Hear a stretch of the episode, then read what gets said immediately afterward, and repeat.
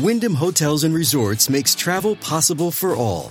Whether it's the long haulers looking for a great cup of coffee, a roomier rest for the on a whim road trippers, or a place to make summer memories with the whole family. No matter who you are, where you're going, or why, with 24 trusted brands to choose from like La Quinta, Days Inn, and Super 8, your Wyndham is waiting. Get the lowest price at WyndhamHotels.com. Restrictions apply. Visit website for more details.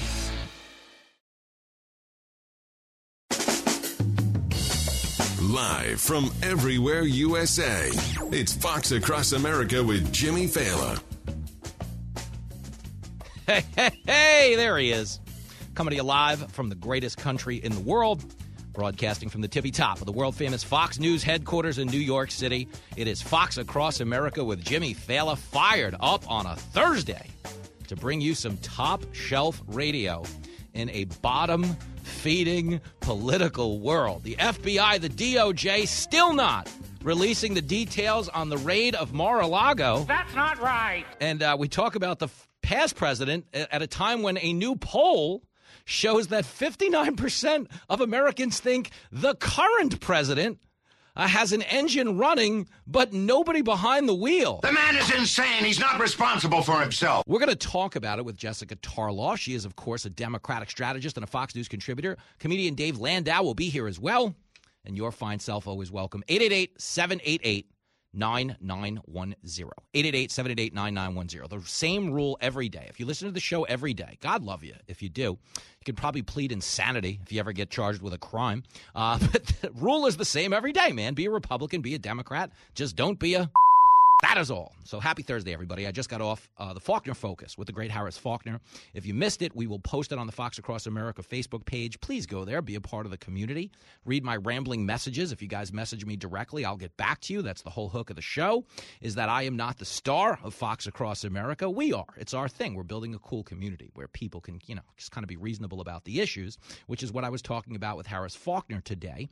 And if you missed me last night on Tucker Carlson, we posted that hit as well. So if you're looking for some Failavision, there you go. I'll be on with Martha McCallum tomorrow, back on Gutfeld Monday. But right now is not about me. It is about the state of our country. The latest update we have on this Mar-a-Lago raid is that there really isn't much of an update at all. Okay, this is a real big problem. And I don't want to sit here and do the same show for 3 consecutive days. They raided him. This is unprecedented. It's not right. They better have something good. Have you noticed the needle hasn't really moved? All we have right now is a Newsweek report telling us, well, there might have been a mole inside Mar-a-Lago, telling the FBI where this classified information was. That's the new update. Dun, dun, da. You know, they have like the masked singer. The masked Mar-a-Lago mole. Like, that's where we're at. That's today's update. But again, it's all speculation until they tell us otherwise. Now, the judge, you know, the weirdo who donated multiple times to Barack Obama's campaign. Don't be thick, all right? But that judge, okay, Judge Reinhardt, who's actually a magistrate judge, he's allegedly the person who signed and approved the search. Okay, he is demanding that the DOJ unseal the warrant. Now, understand, there's one other person involved here, this is worth pointing out, who can also unseal the warrant.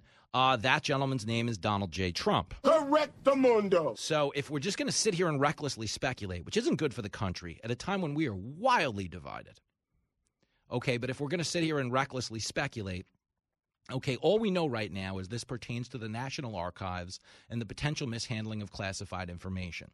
Now, if all of that is true, this reaction, this raid on Donald Trump's, you know, compound, is, you know, resort, whatever you want to call it, is wildly, wildly disproportionate to the alleged crime. Understand that. Okay, this is the equivalent of you have an outstanding parking ticket, so a SWAT team lands on your roof with helicopters and armed guards. Now, I understand the stakes are higher between you and the President of the United States, which is also why you don't raid the President of the United States. Okay, it looks like a banana republic when your own Justice Department is going against your own political opponent. It really does look third worldy. Now, again, there's a possibility that this is all justified. I am always willing to be reasonable in the face of clear evidence.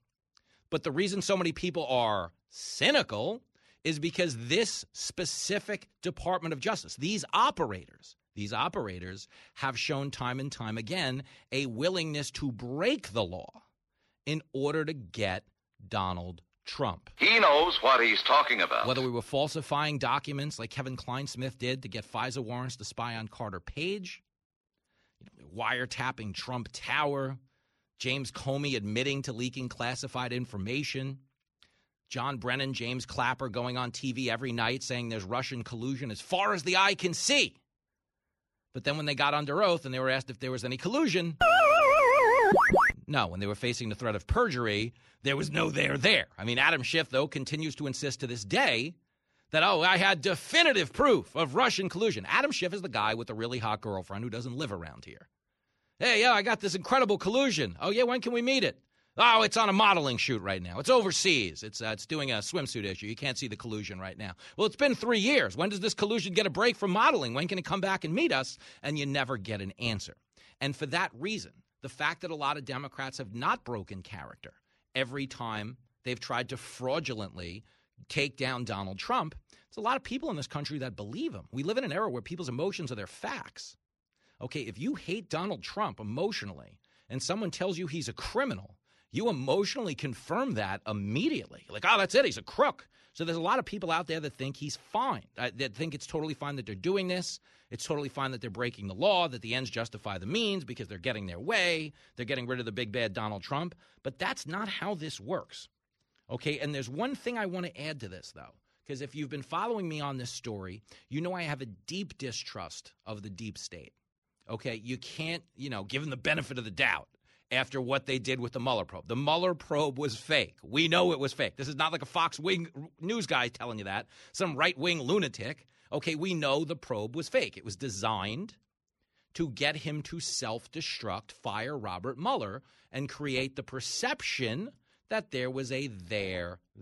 That is correct. Okay, they know this entire thing was based on a counter-narrative Hillary Clinton paid for, okay, because she wanted something to take attention away from her email scandal, her mishandling, by the way, of classified information.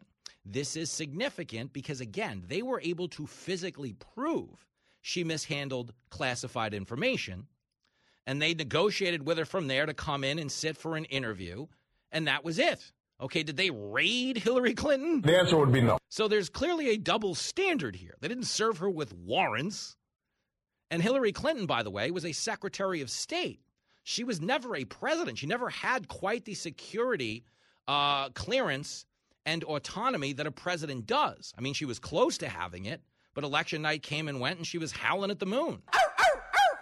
So understand, I can't give the FBI the benefit of the doubt. I can't, okay? And neither can anybody else at this point. We're in a really dangerous place when people do not trust, do not take at face value anything the security, the intel community in this country says. A guy who could help this, conversely, though, and it's worth pointing out, is Donald Trump. So here's Jonathan Turley. He's on America Reports yesterday. He's one of our top legal analysts here at Fox. And he was upfront about the fact that if Trump wanted to, he could also tell us what the search was about. Because here's a news flash for you. He knows. He knows what the search is about because by now they've actually told him. Here's Turley, clip 5. Are you surprised the former president or somebody on his team has not released the search warrant? I am, and that's a lack of transparency on the Trump side. They can release certainly the first page of that warrant that was used. Why wouldn't you release that? Obviously, they don't believe that's in their self-interest, but that is another example of the lack of transparency on both sides. I think they should release that information so that we could try to get a better handle on what has occurred here, because there are serious concerns on both sides. What the hell is the world coming to? It's a really bad spot for us to be in because, again, think of it that both ways. Okay, if the Justice Department was above board here, acted in good faith based on a reasonable suspicion of a crime, it would take nothing for them to prove that to us. Just the same, if Donald Trump is a victim being wrongly persecuted by the intel community, as he always is, he could just as easily prove that as well. Now, to be fair, Trump didn't stage the raid. Trump is not the reason we're in this position. The Department of Justice is. So I would say the onus falls on them. And the problem here is until otherwise proven, nobody. This is not a Republican thing, dude. People who are objective observers of politics. We still have a few of them left in our country. I'm not talking about Twitter. Twitter, as you know, is a fight club for people who don't want to get hit. They're out there communicating in weapons-grade rhetoric at all times because that's what Twitter encourages, incentivized conflict. Get on Twitter, call somebody literally Hitler, you'll get 1,000 likes. Digital dopamine, shoot it up in your arm. If you get out there and you just say, yeah, I disagree with the Republicans, yeah, 2 people click like, that's it, you don't matter. Okay, Twitter wants a Roman Colosseum environment. And the people that live in the social media bubble are very much completely and wholly committed to one partisan side, so much so that they're blinded by the damage they're doing in living the way we do. If it's okay to destroy any institution as long as your political side gets a win, one day we're going to get out of bed and we're not going to have any institutions left. I think he's got a point. That's the problem with the age of hyperpartisanship we live in. Okay, that's the big problem. And what I want you to understand is you listen to the show every day because as shocking as it sounds, the people who hang out with me are the adults in the room. Okay, I don't get on the air and tell you I know everything. I am not an omnipotent talk show host. Get off my phone, you dope! Okay, I am not, it's not what I do. Okay, the vibe here is, you know, people like to use the word inclusive. It's really inclusive. You know, you can disagree, you can agree, you can nod along, you can make fun of my outfits. I don't care. I'm just a talk show host. I'm not an activist. I'm not going to be on tour this fall trying to swing the election one way or the other. That's not what I do, man. I'm just here to talk about it, okay? My loyalty is to you. My loyalty is to this country and to getting it to play team ball again. And the people who feel the way I do, the people who won't be campaigning, the people who won't be protesting, the people who are just objective observers of politics, they think what the FBI is doing is wrong. Okay, I'm going to give you a clip here from Alan Dershowitz, which is very interesting that he's commenting. We're trying to get him on the show right now. I don't know what his availability is or if he wants to talk about this because understand Alan Dershowitz has represented Jeffrey Epstein. But here's a newsflash. The magistrate that signed off on Trump's warrant also represented Jeffrey Epstein's clients. Oh, wow. Very weird. He donated to Obama. He represented the Epstein people. This is who we're talking about. This is who Obama's getting money from. I don't see you doing any better in the booty department. But when you see that level of activism, this guy's pushing an Obama agenda, he's posting all kinds of videos on social media about woke stuff and white privilege, okay, it really does undermine the integrity of the raid.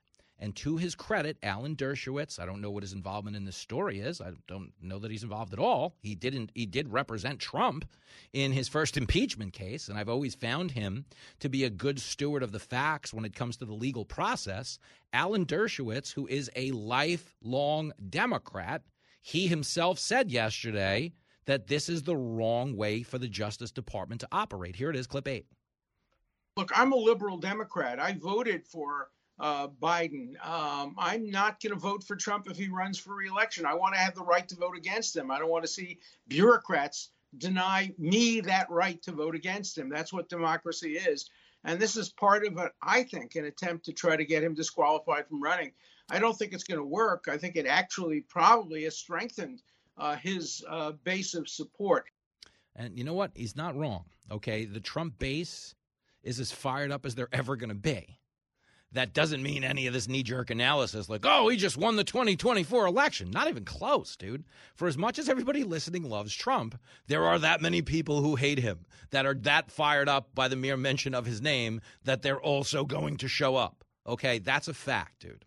We're a long way from deciding who's won the 2024 presidency. The only thing we know for a fact about 2024 right now is that Joe Biden definitely ain't running. I agree with that. Okay, but I'm just telling you because I care. We've started the show this way now for 3 days. Okay, it's a bad time to have a few million people listening to me feeling very cynical about our Justice Department, okay, because this isn't the biggest show in the world. There are bigger shows out there, maybe not more talented, but bigger shows out there, okay, that are also heavily populated with people who don't feel that way. When you look at the partisanship that we're currently embroiled in and you look at the deep partisan divide in this country, you realize what the FBI is doing in this moment is they are provoking us. They are provoking us. Some type of violent reaction gives them a moral high ground, a justification to crack down on Trump even more, a justification to go after his supporters even more, maybe seize a couple more cell phones like they did with Representative Perry, who was on Tucker with me last night, just took his cell phone, personal cell phone, right from Indiana. Now they got all those dirty secrets or maybe clean secrets. I don't even know. But the point is right now the FBI is flexing a little bit of deep state muscle and basically giving the rest of us the finger. But this doesn't end good for anybody if this is going to be the standard operating procedure, including the FBI. And I'm out here in the real world, and I know what's right or wrong or bullshit. The show that's not afraid to hit the road. The stars at night are big and bright. This is Fox Across America with Jimmy Fallon. I'm Guy Benson. Join me weekdays at 3 p.m. Eastern as we break down the biggest stories of the day with some of the biggest newsmakers and guests. Listen live on the Fox News app or get the free podcast at GuyBensonShow.com.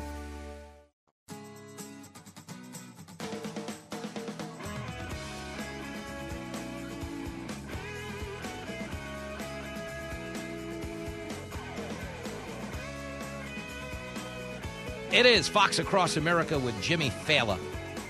A lot of legal turmoil this week for the Trump man.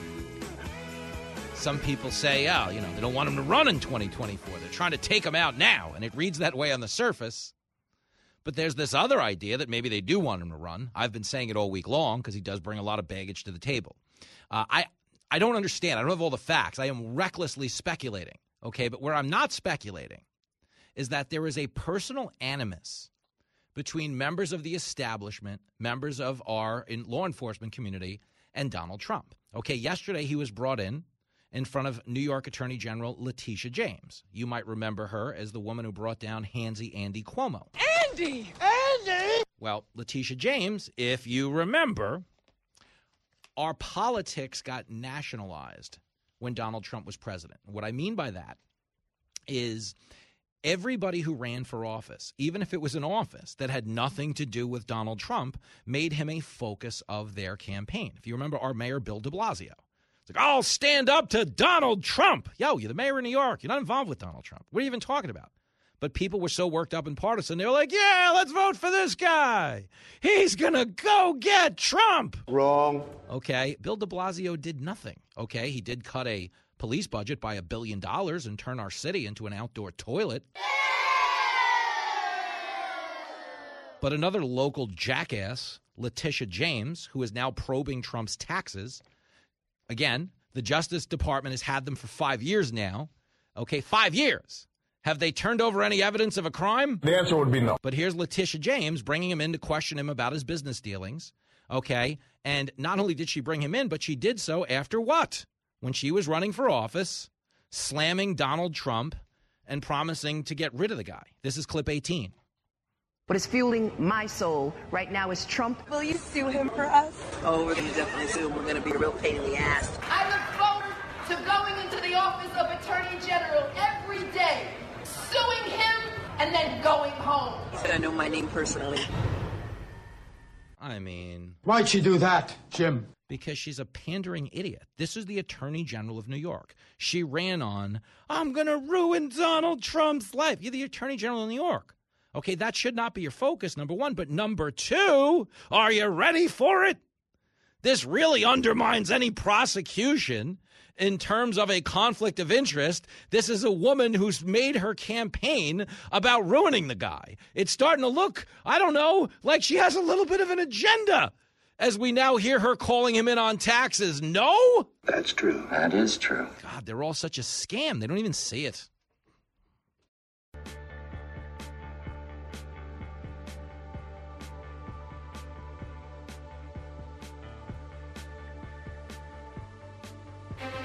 And now, great moments in presidential history. The only thing we have to fear is fear itself. Mr. Gorbachev, tear down this wall. Why the hell would I take a test? Come on, man. I am very willing to let the American public judge my physical and mental my physical as well as my mental fitness. It is Fox Across America with Jimmy Failla. And yes, when it comes to judging Joe Biden's physical and mental fitness, wow. If you like Biden so much, name three of his complete sentences. Basically the words of 60% of Americans. We're going to talk about this a little bit later in the show with Jessica Tarloff. There's polling out today that says Biden has, unfortunately, found himself in a state of mental decline. And I don't think any objective observer of Joe Biden would argue on the contrary. But right now we're not talking about cognitive decline. We're talking about a decline in the quality of life in this country because there's a war brewing between Texas Governor Greg Abbott and our jackass mayor here in New York, Eric Adams. And, of course, this is all stemming from the fact that Adams, like every Democrat, was vowing to be a sanctuary city for migrants who entered the country illegally when Republicans were in charge of the country.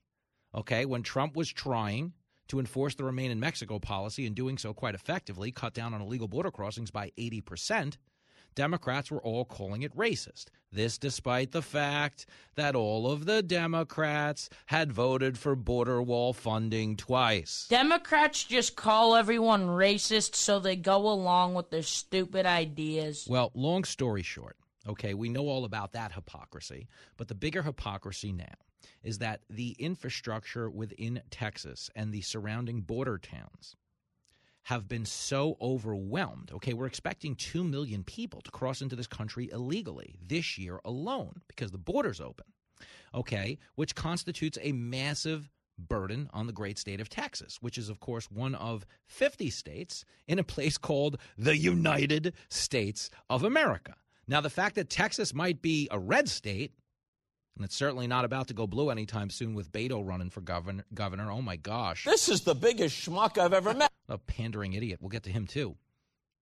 But just because Texas is a red state doesn't mean Texas should bear the burden of border enforcement. It is the federal government's job to protect our border.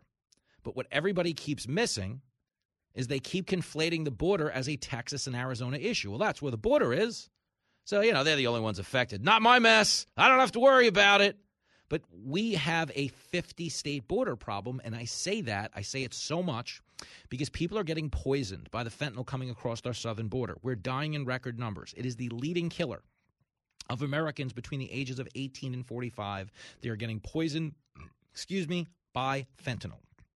Okay, it's not overdose. Overdose is, we were taking drugs for 3 days, and I guess it caught up to him. But you should have hung out, man. Oh, the strippers, the hookers. Oh, yes, I've read about that in the Bible. The point is, okay, you're not getting that story with fentanyl. You're taking a recreational drug once and dying because you're being poisoned. It's happening in every state in the country. There's a real indifference to it politically, because most people don't think it affects their state. Well, we're not a border state. What do we care about the border? Biden doesn't want to police the border? Good. Let's piss off the Republicans. But again and again and again, do you see how looking at the world through a one-party lens is damaging the country? The fentanyl doesn't only kill Republicans. It kills everybody. But because we're looking at this, a lot of people are, through a partisan lens, we're not really doing our due diligence as Americans in terms of prioritizing this border.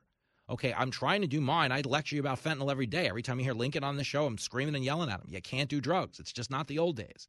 A lot of you listening grew up in an era where, sex, drugs, and rock and roll, and you could do drugs and free love, and everything was just going to be fine. Okay, it doesn't work that way anymore. And it's sad, and it's unfortunate because we're losing good kids to bad drugs. But with Eric Adams squaring off in a battle with Greg Abbott, okay, this is all stemming from the fact that Abbott, and I think this is hilarious and I think this is justified, has begun busing migrants to blue cities that swore they were going to be sanctuary cities under Donald Trump. They said it because they weren't actually going to have to take them. Bingo. Okay, now they got to take them. Okay, they didn't have to take them under Donald Trump. You want to know why? Because they weren't really getting into the country. That's why. Okay, we had cut down illegal border crossings by 80%. Now we're breaking the monthly record every month. Okay, now there's a surplus. There's a lot of people. And again, we wish them no ill will. They're fleeing real oppression. They're fleeing cartel violence. They're fleeing food insecurity. They're fleeing corrupt governments, only to wind up in America and be surrounded by all three of the same things again. You are correct, sir. I mean, it's bad. But the point is, they've overwhelmed the resources in southern Texas, overwhelmed a lot of the resources in Arizona. So Greg Abbott is rightfully busing them to other cities. Reason being is he's hoping folks will recognize the magnitude of this crisis and push Joe Biden to act. But instead of pushing Joe Biden to act, what are they doing? You know, Eric Adams, I'll go down to Texas and campaign against Greg Abbott. That's what I'll do. You suck, you jackass. Nobody cares. There's nobody in Texas changing their vote because of Eric Adams, who's a pretend cop. He was a house mouse. Okay, he ran on a law enforcement background for mayor in a town that votes 99.9% Democrat. But any cop who ever did police work, got out on the streets, made arrests, cuffed them and stuffed them, risked their lives, fought the bad guys. Okay, they knew him as a house mouse. A house mouse is a term for a guy who sits in the precinct, watches the Yankee game, studies for the sergeant's test, eventually gets the sergeant's job. Somebody drives him around a few nights a week in a squad car, goes back to the precinct, watches the Yankee game, studies for the lieutenant's test. Then he gets the lieutenant's gig, shows up to a couple of crime scenes. Then he goes back to the precinct, watches the Yankee game, studies to be a captain, and on and on and on. And Eric Adams is very much a politician. He's not a cop. Okay, since becoming the mayor of New York, what has he done? He's gone to every nightclub in the city, sometimes more than once in a night. He's become a fixture on our nightclub scene. He's referred to as Jay-Z because he wants to party like a rapper. And what did he tell us last week when I was on Outnumbered? I lost my mind. He's like, oh, the crime in this city's out of control. I had no idea. Dude, the balls of this guy. You knew it was out of control because it was the number one issue when you were running for mayor. And you flat out said, hey, I'm a cop. I'm going to do something about this. You'll see. I'm going to get out there. You suck. Yeah, he got out there, all right, to the champagne room, popped bottles with models. And now he's talking about running for president, which makes sense if you're a Democrat because the less you've accomplished for this country, the more they seem to want you. But in this moment, he is not pivoting to the real reason we're in a situation where a Texas governor has to relocate migrants to his blue city, because the reason Eric Adams is dealing with this is not Greg Abbott. Are you ready for it? Are you ready? The reason he's dealing with this is because of Joe Biden. You're absolutely right. You know, Greg Abbott did not say, open the border, get rid of the Remain in Mexico policy, just let them in. Okay, if we're being honest, the people who said, just let them in, were the Democrats. But now they're in, and they're getting relocated to Democratic cities, and the Democrats, they do not like it one bit. Democrats are so full of crap. Let me give you some Eric Adams here. It's fascinating. Ugh. Abbott was on, too. I'll give you some Abbott. He was on the Faulkner Focus. I was just on the Faulkner Focus with Harris Faulkner. Go to our Fox Cross America Facebook page and check it out. But here is Eric Adams, okay, talking about he's threatening Greg Abbott. I'm going to send some New Yorkers down to Texas. It's clip 39. I am deeply contemplating taking a busload of New Yorkers to go to Texas and do some good old-fashioned door knocking because we have to, for the good of America, we have to get him out of office. Oh, man. I mean, come on, dude. You ought to be ashamed of yourself. For the good of America, we have to get Greg Abbott out of office. Yo, Is Greg Abbott the reason that our country is overrun with migrants? The answer would be no. Is Greg Abbott the reason we don't have a Remain in Mexico policy that cuts down on the cartel's ability to exploit our border? The answer would be no. Is Greg Abbott encouraging the record levels of human trafficking that have resulted in 30% of the women crossing our border illegally to get sexually assaulted? The answer would be no. Is Greg Abbott the guy shipping in the fentanyl? The answer would be no. No, you know who is? Joe Biden. Tell them like it is. Okay, Joe Biden's indifference to our southern border is why we're in the position we're in. It should not be Abbott against Adams. It should be every single decent-minded American against Joe Biden. Absolutely, positively, no argument. This is a light show. I say every day. It sounds like I'm getting paid in Tide Pods and cheap tequila. Okay, and partly because that's true, mostly because it's a light show. Okay, but I take the issue seriously. I don't take myself seriously at all because I don't want to exhaust you with yelling and screaming and hooting and hollering. But when it comes to the border, man, this is disgusting. People are dying because of their indifference to the border. They won't go to the border because it magnifies the crisis. Understand, no news network, none, goes down to the southern border and visits these facilities under Biden except Fox News. You might see some smaller right-wing outlets go down as well, and that's fine, and they do, and give them their credit for doing that. I'm not, chastising them in this moment. But understand, there is no one in the legacy media, not NBC, not CBS, not ABC. None of them are going down to the southern border right now. Why? Because if they bring attention to the problem, they bring a bigger problem to the Democratic Party. Journalism in this country is dead and buried. They're protecting the Democratic Party from a political liability at the expense of a physical liability for you and your kids. And what we always do when this conversation gets had is we conflate anyone who wants to secure the border with some type of hatred towards the people coming into this country illegally. We don't hate them. I don't like that they're breaking the law. We don't hate them. We don't even know them. We don't wish them any ill will. But the fact remains, we're getting the bill for what's going on at the border. We're getting the bill financially in having to fund it and supply benefits and entitlement programs to people who are going to come here and be relying on our government. And we're bearing the brunt of overdoses at a record level. People are dying in this country. It's not COVID. It's not monkeypox or whatever they're calling it this week to be more politically correct. It is fentanyl that is killing more Americans between 18 and 45 than anything else. And we're not talking about it, man. We're fighting over where the migrants are going to go next. It's like a National Lampoon's Migrant Vacation. Where's the bus taking them this time around? Who's driving, Eric Adams or Greg Abbott, Ann Etna? Let us know. He should be behind bars. I don't know who she was specifying. I think it should be Biden. Okay, but here is Abbott, okay, responding to Eric Adams about sending New Yorkers to Texas. It is clip 40. Go ahead, Mayor. Make my day. There could hardly be anything better to aid my campaign against Beto O'Rourke than to have Beto O'Rourke have his campaign aided by a bunch of New Yorkers that will not be viewed very positively in the state of Texas. Candidly, the only thing better than that is what has already occurred, and that is Beto has received $1 million from George Soros. This is a campaign by Beto that's being run by people outside of the state of Texas. This race is about Texans, and Texans are fed up with what the Biden administration has done on our border, the chaos that it's caused, the damage that it's caused in the state of Texas. And what he's basically saying to Eric Adams is, hey, you got to be a moron. You got to be a moron. And he is a moron. Okay, listen to the Eric Adams response. It's clip 41. Well, first of all, I know he thinks he's Clint Eastwood, but he's not. He is an anti-American governor that is really going against everything we stand for. And I am going to do everything feasible to make sure the people of Texas realize how harmful he is to us globally. He's a global embarrassment because this is not what we do as Americans. Are you stupid or something? Yes, you are.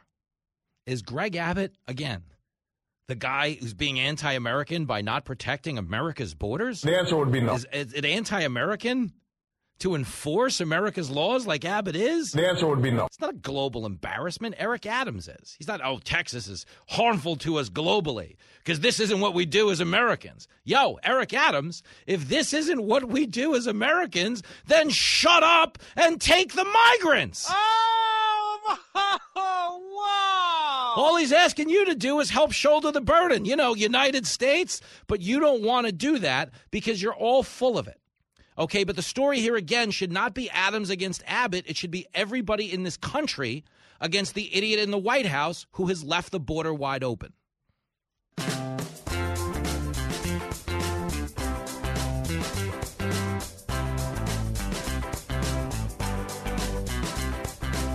Early in the evening, just about supper time, people cross the border, although it is a crime.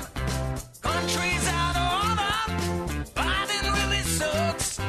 Biden's brain is pudding and the country's out of luck. Down on the border, out in the heat, where the cartels are playing, cause the wall is incomplete. Down on the border, the wall is incomplete.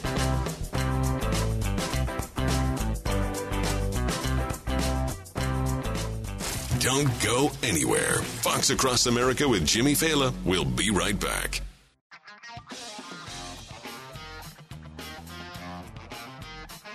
It is Fox Across America with Jimmy Fallon. Getting ready to wrap with Jessica Tarloff and, of course, comedian Dave Landau. But right now, we get right into the phones and head down to Tyler, Texas, where it's all happening. Chris is on the line in Tyler. Yo, Chris. Hey, Jimmy. How are you? You know, I'm a little worked up today. Thursday's usually like a feel-good day on the show, but, man, right? Yeah. I sound like I'm off my meds. Well, man, we got a lot of rain down here, so everybody is fresh as a daisy. We could use some in New York, because New York is just filthy, man. I'm never kidding. Oh, yeah. I'm never kidding when I say it's like a toilet.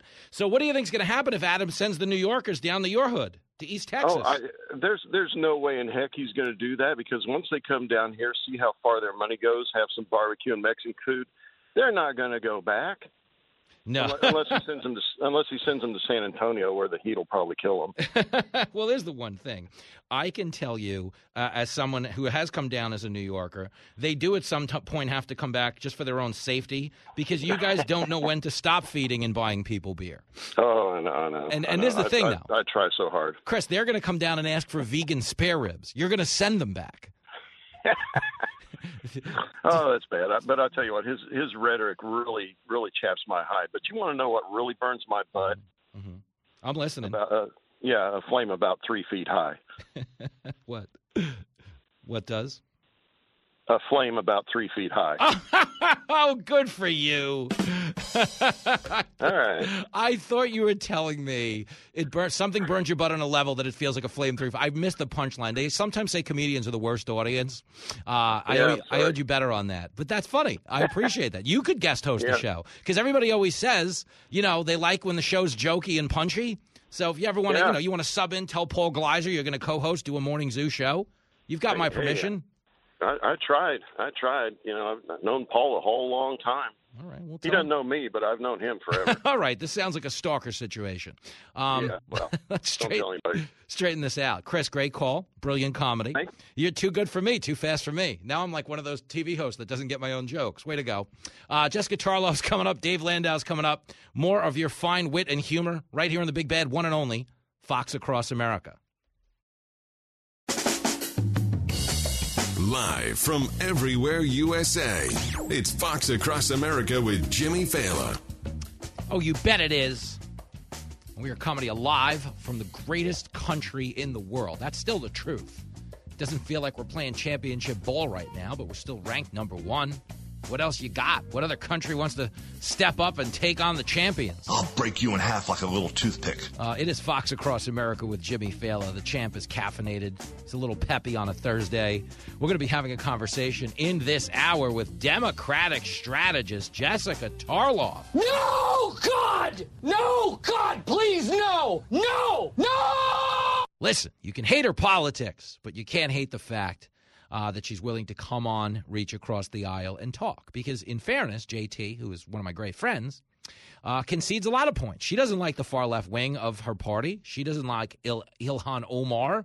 She's not a big fan of AOC. AOC is a dope. She's, like a moderate, and some of her views, again, might seem extreme to you. But the whole point of this country is that we do have the right to agree to disagree. And we're not really doing that right now anywhere in our politics, certainly not anywhere in our talk radio. So I'm trying to be that conversational port in the storm where we can have a good time and try to make a little bit of progress, because everybody else is just, dumping more gasoline on a partisan fire. Okay, and it comes at a time of great peril for the country, because there's a poll out today. And I don't know, this isn't going to be any news to anybody listening, but according to a new poll, 59% of Americans, 59%, are worried about Joe Biden's mental health. And I don't see why. The rapidly rising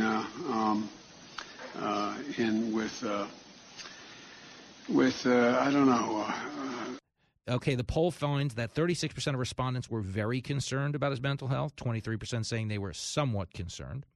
Okay, 18% not very concerned. Who are they? Do they own a TV? 21% 21% say they have no concerns at all about Joe Biden's mental health. They're crazy. Yo, the guy is shaking hands with invisible people. Did you see yesterday's video? Chuck Schumer is working his way up and down the podium, shaking hands after they pass this garbage bill in the Senate. Chuck Schumer is a clown. But he shakes Biden's hand first. Goes and shakes three more hands, turns to his podium, begins to speak, and what does Biden do? He sticks his hand out to shake Schumer's hand again and then looks around like he dissed me. This man needs a retirement home and a warm bowl of soup. If you didn't see it, it's all over social media. Joe Biden shakes his hand. 5 seconds later, he randomly goes to shake hands again as Schumer has now turned his back on him and then has the look of like, what about me? It's scary. Okay, I am not a doctor. I am not issuing a diagnosis. I can tell you we had this same situation in my family with my late great uncle Sonny, and we see so many of the same symptoms. That still shouldn't mean anything because, again, I'm not a doctor. This is an opinion, but it's an opinion shared by 60% of the country. We've got a president, okay, who's in some type of cognitive decline. I bring this up because, one, it's carrying a lot of weight in terms of who's going to run in 2024. But two, and this is the bigger issue, I'm always focused for me on right now. Our problems in this country are now problems. Like inflation is a now problem. The fact that they passed a Inflation Reduction Act that doesn't address inflation, period, but the fringe benefits they're pointing to, they don't occur for another 5 years. So that is not addressing a now problem. People are suffering now. So they just went out and spent a gazillion dollars on climate change and promised it's going to help you with inflation down the road. Come on, don't bullshit me. I mean, again, they went out and hired 87,000 IRS agents and promised you that's actually a good thing down the road. Come on, don't bullshit me. Yeah, the IRS thing's hilarious. You don't think you're getting audited? Oh, my goodness. I'm not saying you're all going to get audited. But they audit the middle class. They audit the lower income earners in our society. One is because a lot of them do qualify for like earned income credits and stuff, and they want to make sure the qualifications are apt. But two, and this has always been the case, 90% of all audits occur on people making less than $30,000 a year because they're not using accountants to make sure that all 8 million words of the tax code are fluently understood, and they're prone to mistakes, genuine mistakes. I've been audited 3 times. They never treated me like a criminal. They weren't mean to me. But they, you know, hey, you owe us a little more money for this. You owe us a little more money. You didn't file that right. Okay, I'm always nice. I give you whatever the hell you want. I'm not arguing. And it's not because I'm rich. It's because you don't need the problem. I got work to do. It's no different than traffic tickets here in New York City. If you go in New York City, okay, the ticket writers have quotas. They have certain amounts of tickets they have to issue every day when it comes to parking tickets. So they just walk around and ticket the hell out of anything without estate plates or anything that happens to be a professional driver. Uber driver, if you got an emblem, you're getting a ticket. City cab, you got an emblem, you're getting a ticket. I used to get parking tickets all the time when I was parked legally. Do you want to know why? Are you ready for it? It's because they know you, as the poor guy or the guy out of state, can't take the time to come back to court. When you're right, you're right, and you're right. You're a cab driver working 12 hours a day, okay?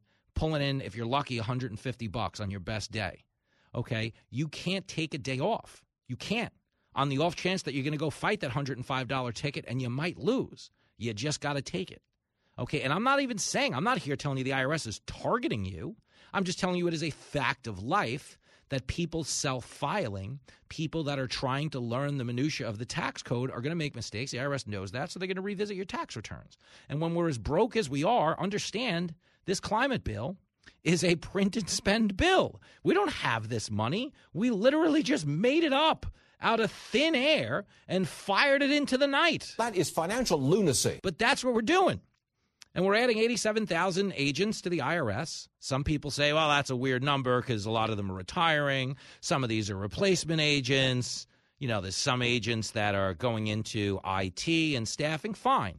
But any way you slice it, there are more agents. And if there are more agents, there are more audits. I admire your honesty. It's what they do. As I said on Tucker last night, okay, telling me you've got 87,000 new agents and there aren't going to be more audits is laughable.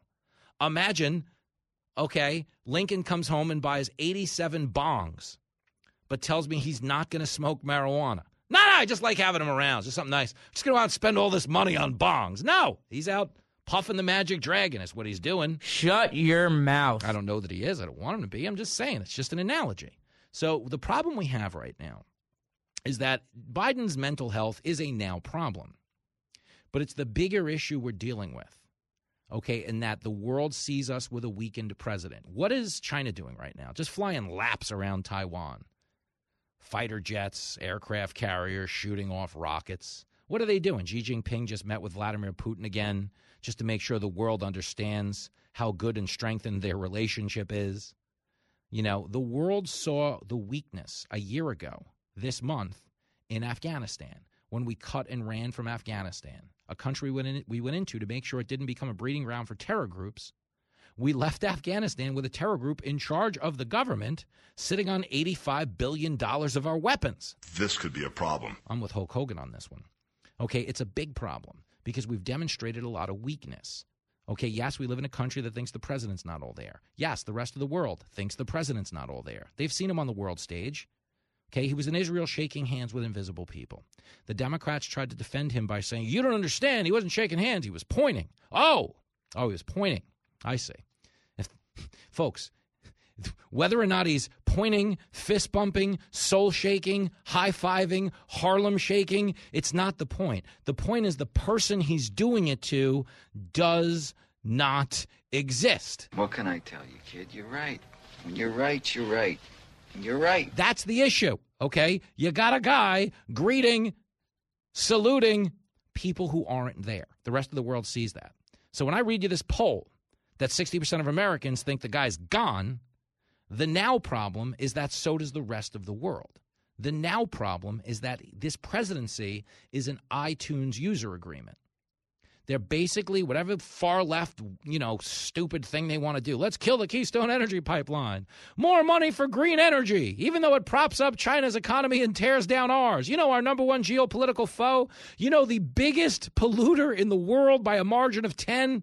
We're going to pay them to make our clean energy while they keep opening up coal plant after coal plant after coal plant. That's stupid. Use your common sense. But that's what we're doing right now because he's not in charge. He is in a state of cognitive decline. And they're like, hey, we're doing this. Okay, so sign it, old man. That's all they're doing. That's how they killed the Keystone Energy Pipeline. That's how they killed the Remain in Mexico policy. That's how this works. They walk into the room and say, ho, hey. You want your pudding cup? Come on, man. No, you want your pudding cup. Come on, man. Well, then sign it. Sign this document, sign it, and then you can have your pudding cup, okay? What in God's name is he doing? Is what Biden thinks, and then he signs it and he gets his pudding, his pudding cup. Okay, that's just how it works, man. I don't take any joy in saying this. This is a now problem. But the reason he's not going to run in 2024, this keeps coming up, is this Mar-a-Lago raid trying to bait Trump into running? Or did they just inadvertently solidify the Trump base and get him to run? Okay, it was all of that speculation. We don't know if any of that's true. The one thing we do know is true is Joe Biden's not running. They're ultimately, by the end of this term, you've seen it now in the New York Times, you've seen it in the Washington Post. Okay, they're all running polls like this. They're all running op-eds saying the engine's running and there's nobody behind the wheel because it's going to become very convenient for them to get rid of him if, in fact, this Hunter Biden thing blows up. Why does it matter? Because if the Hunter Biden thing blows up, then everybody in the media who said it wasn't a real thing is now forced to acknowledge that they intentionally buried this story in the run-up to the 2020 election. The media is a bunch of losers. Here, speaking, none bigger than Brian Stelter. I hung out with him in D.C., I'm not bragging, at a White House Correspondents' Party back in April, I guess it was, right? And here he is on CNN, telling Joe Biden's former aide, Michael LaRosa, that the Hunter thing is not just a right-wing story anymore. It's a real problem. Here it is, clip 34. What about Hunter? Hunter under federal investigation. Charges could be coming at any time. This is not just a right-wing media story. This is a real problem for the Bidens. Mm-hmm. Could he decide not to run for re-election, given his son? Look, they make decisions as a family, and they will make that decision when it's time. But like you said, do you think they've talked about it yet? No. The president's doing his job. He's doing his work. He's not focused on that. It's 19 months. Why would he be doing that? But understand this. Hunter's a dirtbag. And we have a lot of corroborating evidence that says Joe Biden was getting a cut of the money. Are you the big man, Joe? But why is Brian Stelter saying this so significant to me? Because here is Brian Stelter back in 2020, clip 35. There it is, the New York Post front page announcing Biden's secret emails. CNN reported on Friday that U.S. authorities are seeing if those emails we just talked about are connected to an ongoing Russian disinformation effort. There's a lot about this story that does not add up. And, for all we know, these emails are made up, or maybe some are real and others are fakes. We don't know. But we do know that this is a classic example of the right-wing media machine. A tip from Bannon and a hard drive dump from Rudy led a former producer for Sean Hannity's show to write a story for the New York Post that gets splashed on the front page that Rudy then used to trash the Bidens all over Fox, and they're doing it almost every hour of the day. Don't you have any respect for yourself? That boy is a P.I.G. pig. This is absolutely gross. Really, Brian Stelter, because everything he just said wasn't true. Okay, our own intelligence department, including our own FBI, in the run-up to the 2020 election, admitted that the Hunter Biden laptop was true. It was a legitimate thing. Hunter Biden's business partners came forward and said, yes, I am the man on these emails. Yes, Joe Biden knew what was going on. Yes, he was getting a 10% cut of the money. But everybody, like Brian Stelter, like the New York Times, the Washington Post, said, oh, hell no, this is Russian disinformation. That's why I don't read the newspaper, because it's garbage. And the editor that let it come out is garbage. But if you notice now, because they knew then, they knew our director of national intelligence had corroborated the story. The laptop was real. We knew that. The New York Post didn't run it because Steve Bannon and somebody from Hannity were like, yeah, let's get mad at Biden. They ran it because they knew it to be true. They knew it to be true because our intelligence community knew it to be true. Do you understand? They all knew it was true at the time they were killing it. Facebook, Twitter, every one of those dirtbags knew it was true. Jack Dorsey, Mark Zuckerberg, the nut Jeff Bezos who runs Amazon, they all knew it was true and they killed it anyway. That's just how white folks will do you. But understand now. Knowing it's still true and the story might get worse, they're all starting to run pieces about Joe Biden losing his marbles. Come on, man. But they're writing those pieces because, like handsy Andy Cuomo before him, Andy! At some point they're going to need to get rid of him. They got rid of Andy for being a little frisky around the office because it was easier than revisiting the nursing home scandal. They're ultimately going to run off Biden for saying he's lost his marbles because it's a lot easier than saying, oh, by the way, we all covered up the Hunter story and we knew it was true. And I'm out here in the real world, and I know what's right or wrong or bullshit. The show that leaves you without hope or change. I'm telling you, man, this stuff will poison your mind. This is Fox Across America with Jimmy Failla.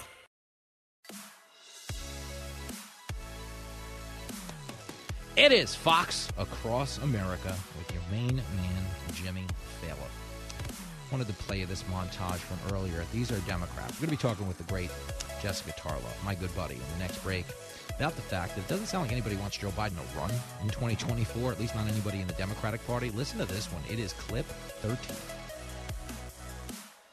Are you encouraging him to run again?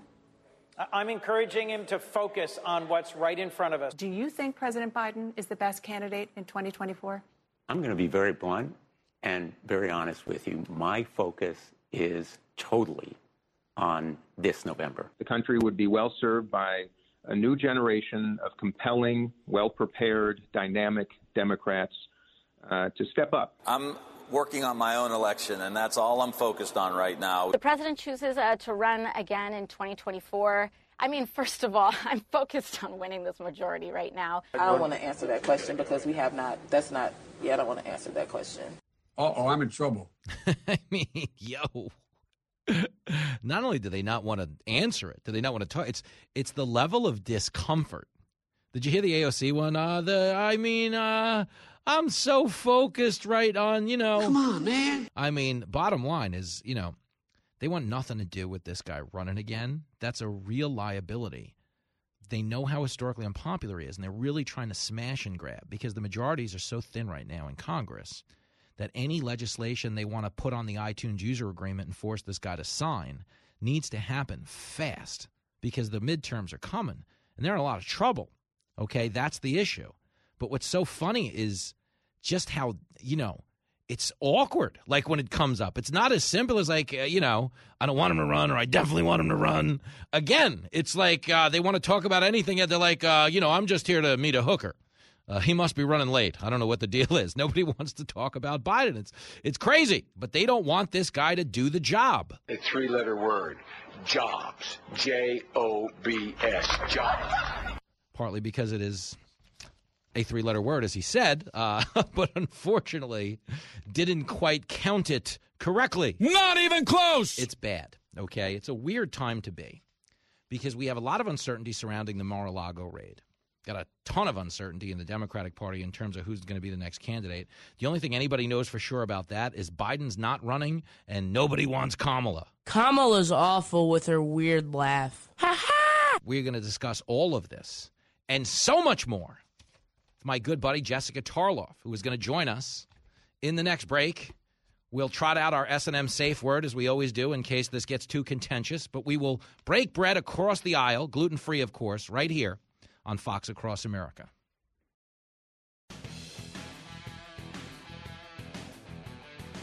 Reality with a bit of insanity. It's Fox Across America with Jimmy Fallon. Oh, the world's on fire, but Republicans and Democrats are living up in harmony, at least in this studio anyway. But should things take a turn, this next guest has agreed that we have a safe word. What is the safe word? Pineapple. It is pineapple. Joining me now to discuss politics from the other side of the aisle, my great friend, my dear friend, Jessica Tarloff. Hey, girl. Hey. I was supposed to be like, hey, girl, which is like... Should I say hey, that? Yeah. No. Hey, they? Hey, them? Hey, woman, by birth, but maybe not anymore. No, I was thinking that when you said the pineapple thing, what's funny is that I have a longer running joke and kind of political, but like pseudo, you know, sexual arrangement word with you than I do with my own husband, who I met far more recently than I started yelling about Mike Flynn on this show, which is why we came up with a safe word in the first place. It goes back a long ways. And I like reminding people we have a safe word called pineapple because it's the only time people hear me mention fruit ever. People, not part of your standard diet. Yeah, no. People see me on TV maybe as a garnish in an alcoholic drink, but yeah, you don't hear a lot of fruit talk from Jimmy Fallon.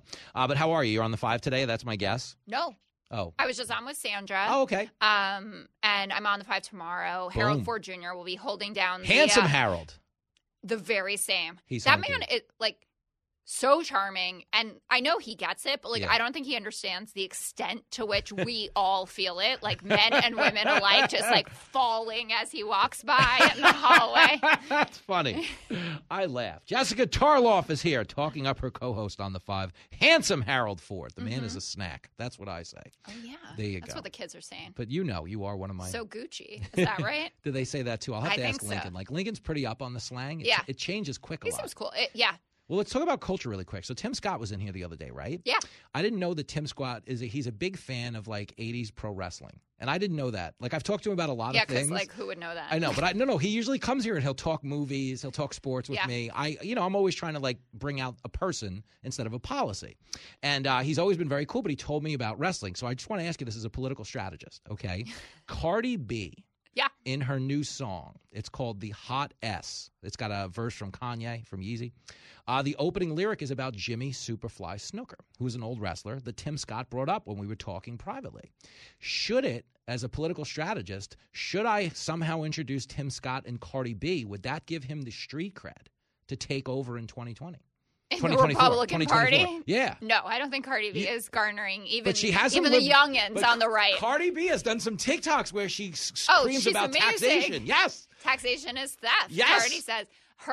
The best Cardi video is her at the nail salon with Bernie. Uh-huh. I know that one. Yeah. Bernie is just like, why did my advisors tell me that this is what I had to do? And she's hilarious. No, I thought that her political videos around, she did 2018 and she did 2016 as well, were fantastic because, I mean, she's left-leaning, but she's asking questions that a lot of us who even, you know, believe in the benefits of big government are sitting around and saying, like, I cry when I get my paycheck. I think that's, like, pretty normal. Taxes, man. It sucks. So I was just wondering if that would be good street cred for Tim Scott. Because I think it would be an interesting angle. I believe she is broken up with Offset. Because it would put again? I believe so, but it is a thing. 2 kids now, right? It would put a coat of mean paint on Tim Scott because he's such a nice guy. He doesn't get the credit he deserves. Like of all the people in Washington, it's not a political statement. He has like the best story in that like he comes from a family where his grandfather was a sharecropper. He grew up in the Deep South, the evolution of the Southern Heart. It actually is the best story, and I'm always like I'm disappointed in the Republican Party that they don't elevate him more. Because he refutes so much of the criticism against them. He's too good for them.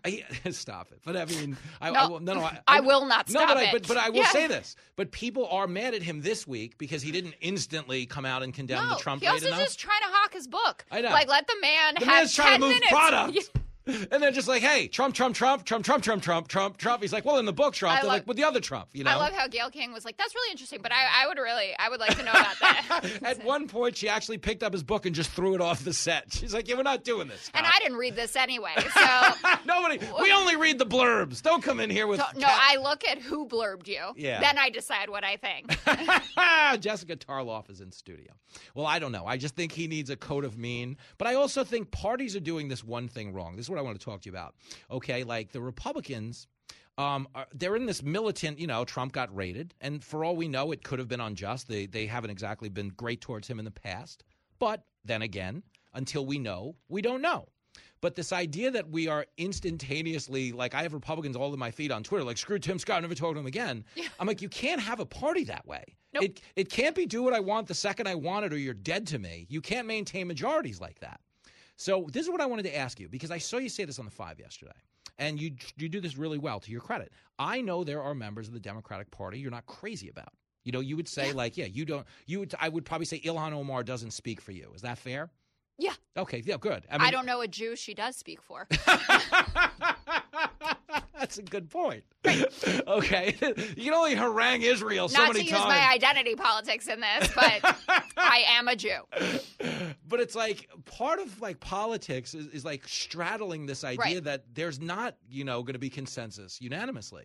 But I think both parties have gotten to this dangerous place. I mean, one of the reasons the Democrats are having a hard time passing legislation, okay, this is going to go through, is because they need 100% support. Right. You know? And so, you know, Manchin and Sinema only have the power that they do because they're not issuing any legislation that might attract Republican support. And the Republicans did that a lot, too, with their majorities. So do you ever think we're going to get back to this place where it's not so transactional, it's not so, you know, it's not so partisan? Because it's all the legislation we pass right now is so hyper-partisan. Whenever the parties change power, somebody takes out a pen and undoes whatever the last team did. Totally. There is one huge exception, which is that it was, at one time, actually Infrastructure Week. Yeah, right? Yeah. And 13 Republicans in the Senate, including Mitch McConnell, signed on for that. And I think that is important because infrastructure is the fundamentals, right? Mm-hmm. It's how we all got to work today. Mm-hmm. It's how we're going to get home. It's how we get to visit our families at the holidays, all that stuff.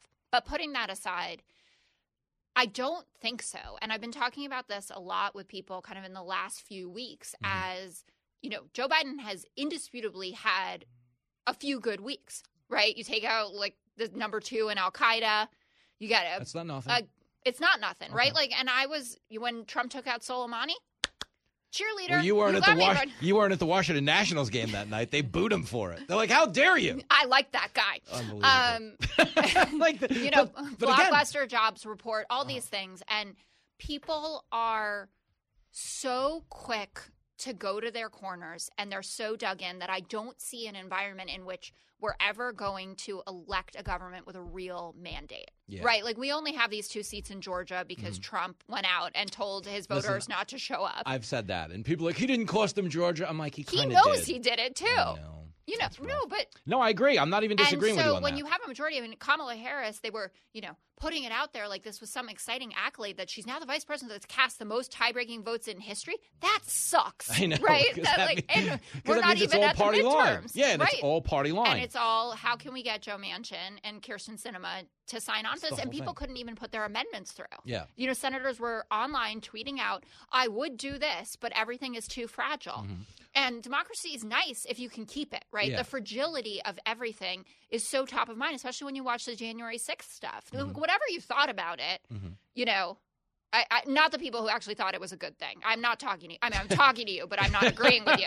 But you have a palpable sense of how things could just go the other way, right? Mm-hmm. What if someone did hang Mike Pence, mm-hmm. right? What if there were more armed insurgents who got inside there and suddenly they opened fire on Nancy Pelosi, whatever it might be? It was a mess, and we should all be able to condemn it. I think that's part of the problem, though, is that there's a good percentage of the Republican Party that really did condemn it in real time. Okay, we did. Right, but then they play takesy-backsies. Okay. I mean, you could play the tape. Well, because there's this. This part of the issue is, too, I mean, I think you would concede there's a lot of people on the right that don't like the idea that the Democrats didn't really own the George Floyd summer.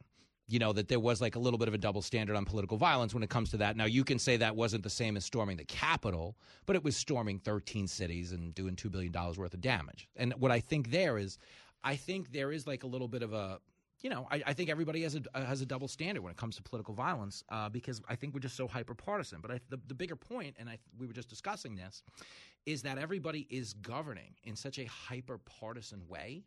And I just think that's destructive because we've now kind of created this mindset that literally everything you want to do as a liberal means you're trying to destroy the country. Right. And literally everything I'd want to do as a conservative means I'm trying to destroy the country.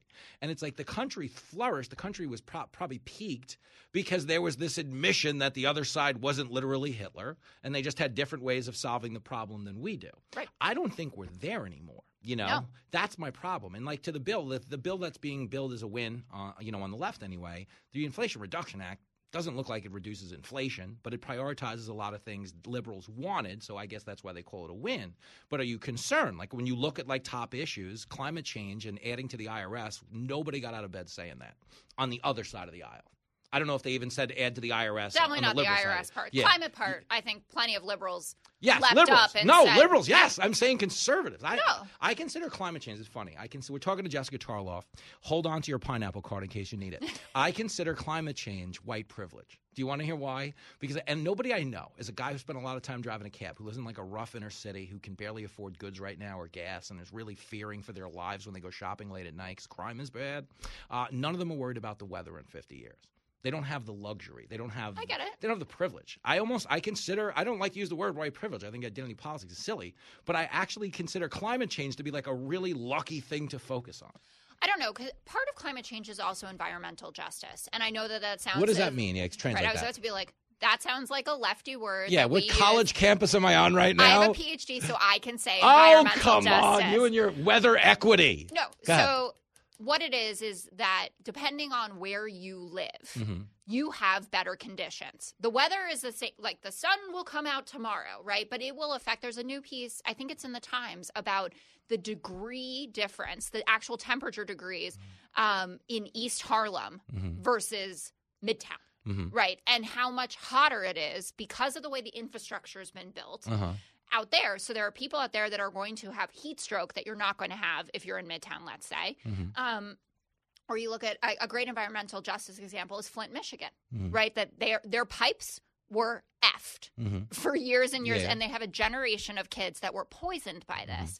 And the argument goes that if that had been like where we live out on Long Island or certainly in downtown Manhattan, if those pipes had been like that there, it would have been fixed in 2 seconds. Because you're saying the white kids would be the priority? They would be the priority because also the parents would, A, have the clout to be able to go to whoever needs to be, whether it's a health commissioner, whatever it is, they would be making a ruckus. They would be using the bully pulpit to do it. Let me just jump in because I feel like in a weird way, like – you know, like black families, black parents, they do have the clout in 2022. We just had a black president. You know, we've got black, you know, people in very prominent roles in government right now. He's only half black. But I've said. I'm just saying. Oh, Jessica Tarloff is in the house. I feel like a lot of that sells these communities short in the modern era. It's like when they were talking about voter ID being, you know, voter suppression. Right, it's too much work for you to go and get your ID. I mean, come on, like, it's like insulting. Well, Jim Clyburn even said that. He was like, if you change these modifications in the bill mm-hmm. and make sure that this is more accessible, mm-hmm. then I'm fine with there being a voter ID provision. And a bunch of white liberals were sitting around looking like, you know, jackdays. Because I feel like a lot of the grievance on behalf of the black community comes from white liberals. And I don't think the black community asked for a lot of these priorities. Like, I don't think the black community is yelling about climate change. I don't think the black community is yelling about more IRS. No. And I don't think they're yelling to defund the police. I think white people are. I definitely think that's right. And they have – part of the problem is that in general we think that we're all not having the same experience, and we are. Mm-hmm. Human experience is the same, right? It really that we grow up, we go to school, we fall in love, we make another round of these people, and then everything we do is about making life better mm-hmm. for those little people that we created, right? Ideally, yeah. That's universal. Mm-hmm. And that gets hijacked all the time, mm-hmm. right? And there's so much bad information, especially when it comes to policy, about what's in this or that, you know, like the bill. I couldn't understand. I saw just the headline. Every Republican votes against contraception. I was like, that's not possible, yeah, right? Like, you know. There's always something else in the bill or something like that. There's always something buried in there. And you're going to get bad headlines. And then whatever, you know, your cable news channel of choice is going to run with this headline. And the other one is going to run with the opposite headline. And we never get anywhere.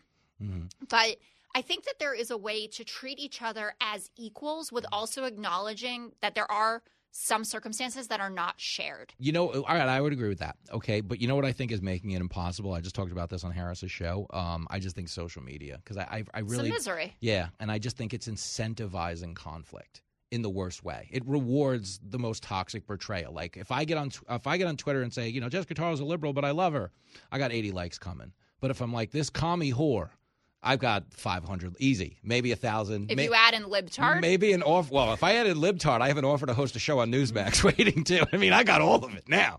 But the point is, that's the thing. That's the problem, is that we're in this position of like it's forcing, it's rewarding conflict.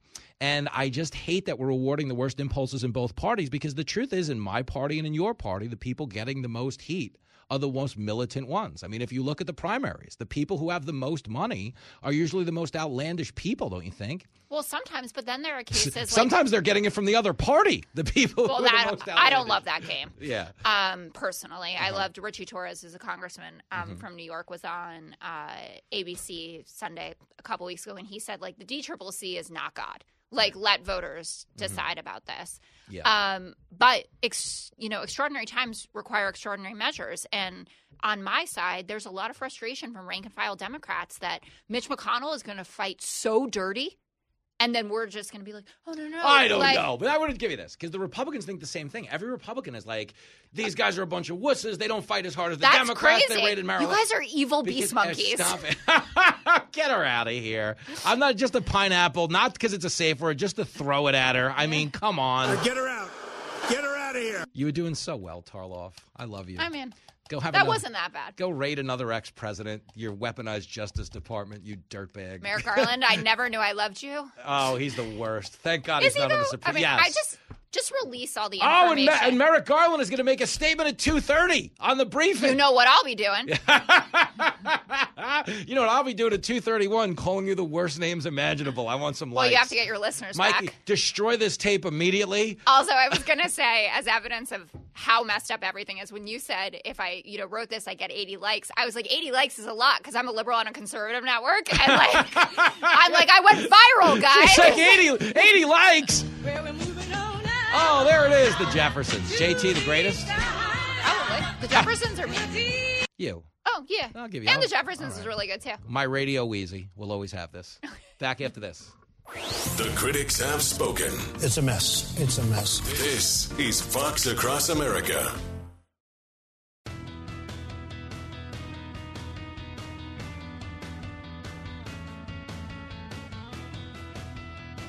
It is Fox Across America with Jimmy Fallon. You can hang out with me tomorrow on the television side with the great Martha McCallum. You'll see me Saturday night with the lovely and talented Lawrence Jones.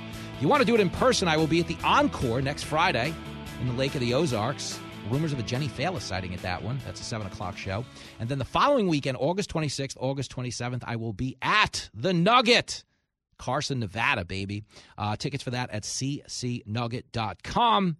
And then we're heading out to Iowa, to the Bridgeview Center in Ottumwa, October 15th. And then November 5th, Vegas, baby. That is the Red Rocks Casino, Saturday night, November the 5th. You can get tickets for both the Iowa gig and the Vegas gig at Ticketmaster.com. Hey, girl.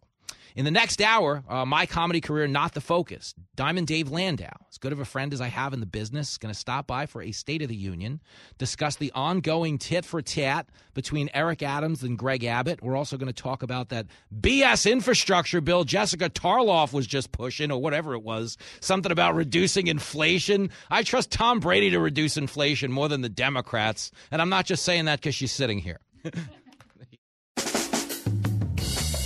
Live from everywhere USA, it's Fox Across America with Jimmy Fallon.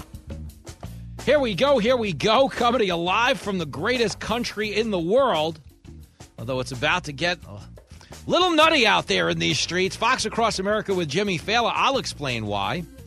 This was supposed to be a pretty easygoing 2 o'clock hour.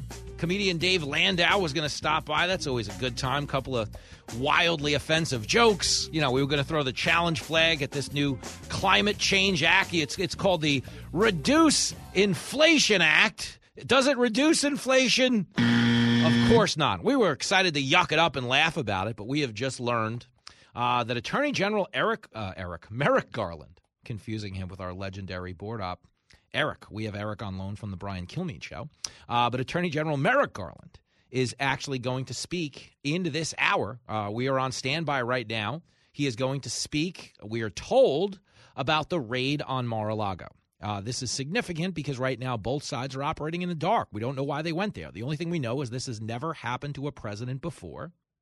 So there needs to be a really high bar, an absolute certainty of there being a crime, or this looks like an abuse of the justice system. It looks like a fishing expedition. Let's go in there looking for nothing in particular and hope to come back with something. That's what a lot of people feel. That's true. That is true. So Merrick Garland, we hope, is going to offer us some type of clarity so we can lower the thermostat.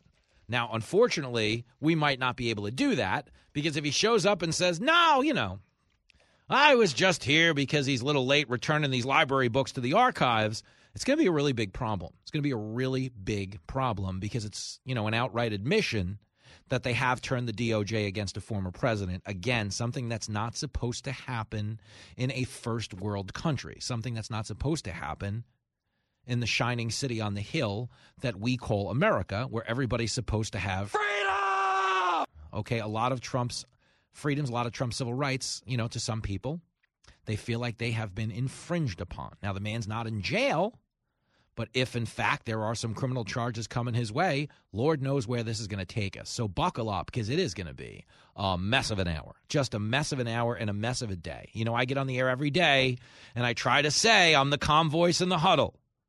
Remember John Candy? You know, remember that whole Joe Montana story where he's leading the 49ers to a comeback win against the Bengals, and as they get in the huddle, 90 yards to go, the first thing he does is point to the stands and go, hey, is that John Candy? And everybody in the huddle was like, wow, that's amazing. He's looking at people. He must be really calm. We should be calm, too. Oh, you're right. And when you're right, you're right. And you're always right. And Joe Montana had that soothing effect on his team. That's always the goal when I get on the show. I'm trying to be a force multiplier of positive energy, a force multiplier of calm, you know, of reason, because we're in a bad spot in our country right now. Okay, everybody hates each other. We've never been as politically divided as we have been in the modern era. And it's a real tough place to be. As a guy who is blessed with the opportunity to reach millions of people every day, I'm trying to use this platform for good, man. I never give you homework, but I would appreciate it tonight if whatever direction this thing goes in, we don't turn into, you know, full-on partisan, you know, military mode where that's it. Merrick Garland said, what? I'm going to social media.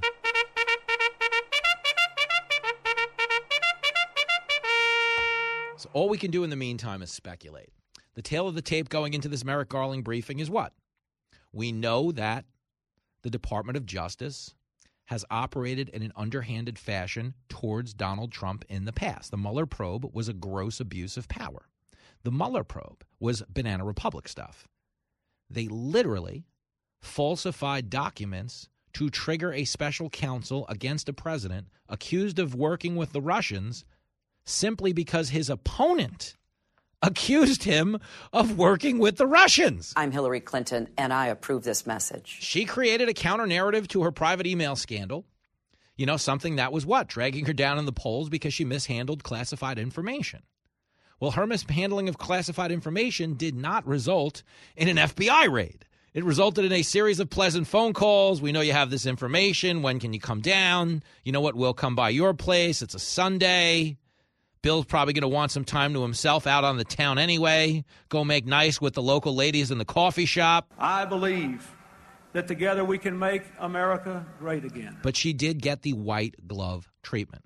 Trump got 30 agents, 9 hours, didn't show him the warrant, kicked out his attorneys at first, cracked open his safe, and went through Melania's closet. That's just how white folks will do you. Went right through his wife's closet. The Newsweek report is because there was a mole at Mar-a-Lago that told the FBI, well, there's something bad down at Mar-a-Lago, and I know where to find it, and sent them on, you know, a goose chase. That's the most information we have. That doesn't mean it's true. Again, this is all speculation. So what we're hoping is we get real clarity from Merrick Garland, because the longer this goes on, the worse it is for the country. Again, I'm new to this show. It's a little more than 2 years old. I actually care. Okay, I'm very open with you. I might not care in 5 years. I might be on like wife number 3 because Jenny got her hands on some money. The minute she does, she is gone. You know, Lincoln might stick around to play me in Madden, but oh, Jenny, she is just holding out for like contract number 3. And God, who could blame her? You don't want to be married to this mess. But the point is, right now I care. And it bothers me that we have a country in the position that we do, where literally half the country is not going to trust whatever Merrick Garland says today. And I can't be that mad at them, because we saw the Mueller probe. We saw the Ukraine impeachment. We've seen every underhanded tactic to oust Donald Trump from power. And we've seen the Justice Department be compliant with a lot of that stuff, which is why no one's going to trust them. You know, then there's the other part of the country that has a bloodlust for Donald Trump. Let's end this man politically. A lot of them want to end his life, period, meaning throw him in jail. I'm not saying you want to kill him, but when he got COVID, let's not act like everybody was on Twitter sending well wishes. Oh, my God, it was disgusting. Disgusting. And I think that's the problem with where we are. The people who are supposed to be in charge, you know, the people that are supposed to be the adults in the room, they've done nothing. They've done nothing to restore order. You can tell us January 6th, oh, so bad, and it was. We condemned it in real time. But did anybody on the left condemn their violence when they were ransacking the country in the summer of 20? The answer would be no. No, because it was, you know, it was an election year. They're trying to win an election. If you remember, when they were burning down black-owned businesses in the name of racial equality, Kamala Harris was tweeting to bail out the protesters. Kamala's awful with her weird laugh. Ha ha! But we were told, you know, the country's as fractured as it's ever been. Joe Biden's going to get into office, and he's going to get out there, and he's going to calm things down. Dude, Joe Biden got into office and said anybody who doesn't agree with him is a white supremacist. Oh, this Georgia voter ID law? This is Jim Crow on steroids is what it is. This is Jim Crow on steroids, what they're doing in Georgia. Does that really unite the country? You're worse than Jim Crow? You know, an era in this country where they were violently denying people access to the polls, beating them, killing them, burning their houses down, charging them all kinds of poll taxes, grandfather clauses, literacy tests, anything in between. That's what they were doing in Jim Crow. Joe Biden started off his presidency by hijacking the Major League All-Star Game, moving it out of Atlanta, Georgia, which is the second biggest majority black municipality in the country. Atlanta, Georgia, 51% black, okay, $100 million worth of commerce taken out of Atlanta. That's not right. They moved it to Denver, a city that is 9% black, run by a Democrat, oh, by the way, and gave them the $100 million. This is politics as usual. But you understand, in those politics as usual, the level of hypocrisy, the level of division fomented. Okay, every one of these corporations, Coca-Cola, who sells alcohol, Delta, who occasionally flies airplanes, if you're lucky enough to win the lottery and get one on one of their flights that actually takes off, every one of them protested Georgia's voter ID law. Okay, what does every single one of them request from you if you want their products, whether they're alcoholic or you're just boarding one of their planes? They want an ID. So again, it's wrong for Georgia to want an ID at the polls, so Major League Baseball is taking its business elsewhere. But when you get to that elsewhere, if you want to buy a beer or pick up your tickets, you need to show that same ID. Do you get how stupid this is? But do you get how divisive that was? Okay, and this went on at every turn. He told you COVID was a pandemic of the unvaccinated. That's the problem. It's all these unvaccinated people. They're the reason we have this whole COVID mess right now. Vaccinated people, including Joe Biden, who has been vaccinated now 4 times, Joe Biden. 4 vaccines. I don't remember that ever happening. It happened 4 separate times. Okay, and he's still out there calling this a pandemic of the unvaccinated, despite the fact that his 4-time vaccinated ass has gotten COVID. has tested positive twice in the last 2 weeks. You know who else has? Dr. Fauci. Fauci's just pulling stuff out of his butt. The people who were sent here, according to them, according to their promises, to unite us, have done more than anybody alive to divide us, okay? These people in Washington who now have us at the precipice of learning in the next 15, 20 minutes whether or not they weaponize their own Justice Department against a political opponent, they are destroying the country. I'm not asking you to vote Republican in the midterms. I'm not an activist. I don't care who you vote for. But vote for people who your horse sense tells you genuinely care about the effect on they have on society, because a lot of these people don't. A lot of these people really don't care. They want the clout. They want the currency. They want the social media heat. They want the lobbyist money. Me, me, me, me, me. Okay, there's not a lot of fighting out there over you. They're fighting for power. They'll spy on Trump, throw him out of office. They'll overlook, 13 riots in Democratic-run cities in an election year over the killing of George Floyd. They'll tell you he's a martyr and a saint. Listen, I'm not be the first guy to tell you the cop shouldn't have knelt on his neck, but don't embarrass yourself and tell me George Floyd was some kind of hero to kids. Guy was a junkie. He was on fentanyl. Guy pulled a knife on a pregnant woman. Guy shouldn't be on murals. That guy should not be lionized. We're here on the anniversary of Mike Brown. Mike Brown's killed.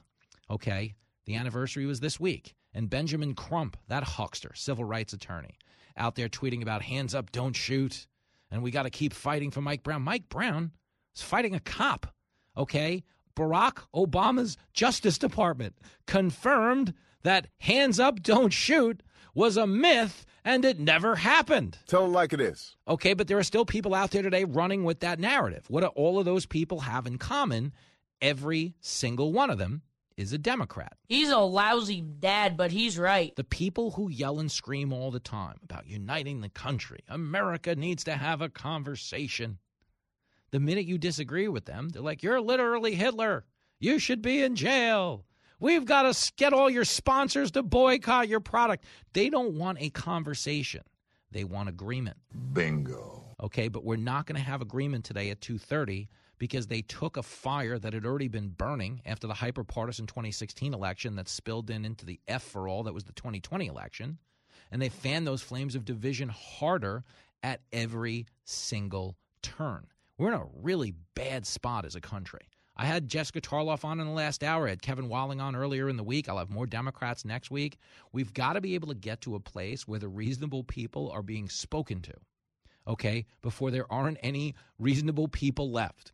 Okay, they tell you every day, we live in the greatest country in the world. And believe me, to the rest of the world, okay, we really do live in the greatest country in the world. We're the most tolerant and inclusive, most prosperous country, the wealthiest country. We have the most upward mobility for people of every race, for whatever your identity happens to be, white, black, gay, straight, trans, Pokemon, Pikachu, Mario, Luigi, Yankee, Met, Nick, Islander, Ranger, doesn't matter, whatever the hell you want to be, okay, there's no better place on earth to be it than right here in America. That's just the reality. And to the rest of the world, yes, we live in an arcade, okay? We're just out here playing games, having a good time, okay? Unlimited quarters. It's just like a kid's birthday party where they give you 5 million tokens at Chuck E. Cheese. You go out and win 37 trillion tickets and then trade it in for one Jolly Rancher. Where's the justice? I don't know. Certainly not at Chuck E. Cheese, and we're certainly not finding it here in the American arcade, where I'm telling you our way of doing business is running us out of quarters really quickly.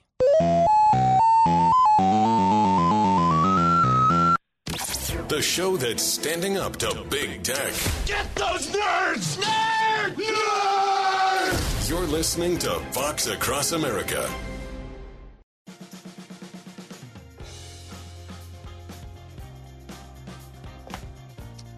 Oh, girl. It is Fox Across America with your main man, Jimmy Fallon. We're waiting Attorney General Merrick Garland. He is going to speak about the raid at Mar-a-Lago. All we know right now is what we've heard from Donald Trump's attorneys. Here's Lindsay Halligan. She was on with Sean Hannity, clip one. So I arrived around 11 a.m., and there were about 30 to 40 FBI agents that I saw, 5 of which were wearing suits. The rest were in cargo pants, masks, and gloves. and they basically had unfettered access to the property. They refused to talk to me, refused to let me in. All I knew is that they were searching areas 1, 2, and 3, which I understood to be the former president's bedroom, his office, and a storage room. And other than that, we were not allowed to talk to them or go inside at all. Not good. Okay. She gave additional color on this, but from what we know, 30 to 40 agents, some in suits, some in, raid gear. And they're ripping through the guy's house, meaning they're there. They should be there anyway, looking for something very specific. The hope is that Merrick Garland gives us what that specific thing is, because otherwise this does look, again, it's very Banana Republic. And what I'm interested to see now, knowing what we know, knowing what we don't know, because Scott Perry, who was on Tucker last night, I was on Tucker, the great Brian Kilmeade was hosting, Scott Perry was the guest before me, he talked about the FBI taking his cell phone, which again, very disconcerting, but here it is, clip 10. There are 3 FBI agents. Of course, like you said, I'm traveling with my family. We have 2 young daughters. I'm with my elderly in-laws, and they want to take my cell phone. And I said, could you contact my attorney? Why does this have to happen? Out on the street. And how did you find me, by the way? And of course, they wouldn't answer that question. They said they were going to image the cell phone and return it sometime later. Since I didn't have a phone. And this is my personal cell phone, Brian. I have a official cell phone. They don't want that. So this is my personal cell phone that I talk to my wife on, that I talk to my children on, my constituents. I mean, dude, that's a little out there. Okay, they took his personal phone. Okay, and yes, it does look like an intimidation tactic, and it has a lot of people nervous that, if you're not a member of the correct party, that the Justice Department's out to get you. Now, that being said, this is where our politics fails us. Politics is very reductive. Okay, I don't know what Scott Perry did. I mean, I know him to be a man of integrity, but I've had very minimal interaction with him. I don't know what Donald Trump might have done. I've just seen the Justice Department try to, railroad the guy in the past. I am not discounting the fact that the FBI could be onto something. I'm very cynical. But our politics are so reductive now that, people are also out there telling you that, this is an absolute abuse of power, or it's an absolutely not abuse of power on the left.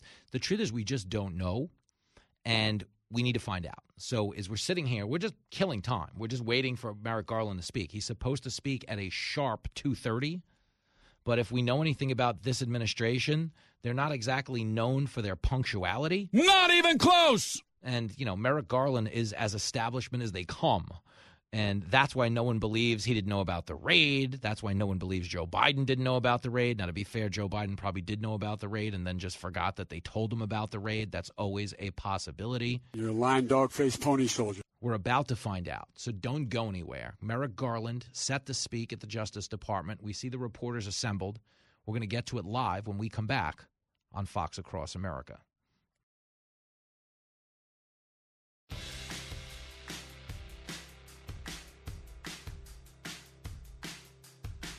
It's the morning show that overslept. Fox Across America with Jimmy Fallon. Oh, you bet it is. We are awaiting word from your Attorney General Merrick Garland. He is scheduled to speak any second now at the Justice Department. It's on every channel, everywhere. I mean, in this studio where I do the show at Fox News headquarters, it's very fancy. It makes me look a lot more credible than I am. Like, people come in here in my family and they're like, wow, Jimmy's really got his life together. Wrong. Okay, but it's nice. And we're being told, I guess there's about a 2-minute warning here about when he is going to speak. Here's what we do know, okay? And this is reporting that's circulating now. On June 3rd, the FBI visited Mar-a-Lago to retrieve requested documents in a subpoena that the president had been complying with, just so we're on the same page. FBI officials June 3rd asked to see a storage facility where some presidential records were located. They asked the staff to put a lock on that storage room, which the staff did. So this is all compliance. Source also says Trump and his staff were and are committed to being in compliance with the Records Act, which requires presidential administrations to preserve certain documents. Trump received that subpoena 2 months prior to the raid okay, which took place obviously early Monday morning. And the source, who is speaking on the condition of anonymity, who's familiar with the raid, is questioning whether the federal magistrate judge, you know, the guy who donated to Obama twice, they're wondering if that guy who signed off on the warrant for this raid was aware of the fact that Trump was being cooperative with the subpoena. Meaning, did this guy go out and just green light this thing because he hates Trump, he's donated to Obama, he's connected to Epstein, and then the FBI went in there and tore things up. And now, under the guise of a misunderstanding, they may have actually found something they shouldn't have found, and maybe now Trump's in trouble. We don't have the clarity on this. All we know is that if the FBI wanted additional documents, according to this source familiar involved in the investigation, another subpoena would have gotten them because Trump and his team were, quote, very cooperative, and turned over documents and records responsive to the subpoena that was issued in the spring.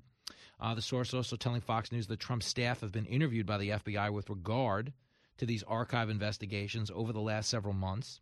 The FBI interviewed staff who moved boxes from the White House, from administrative staff, and from others who helped to organize his departure from the Oval, and questioned those individuals on what they were involved in moving.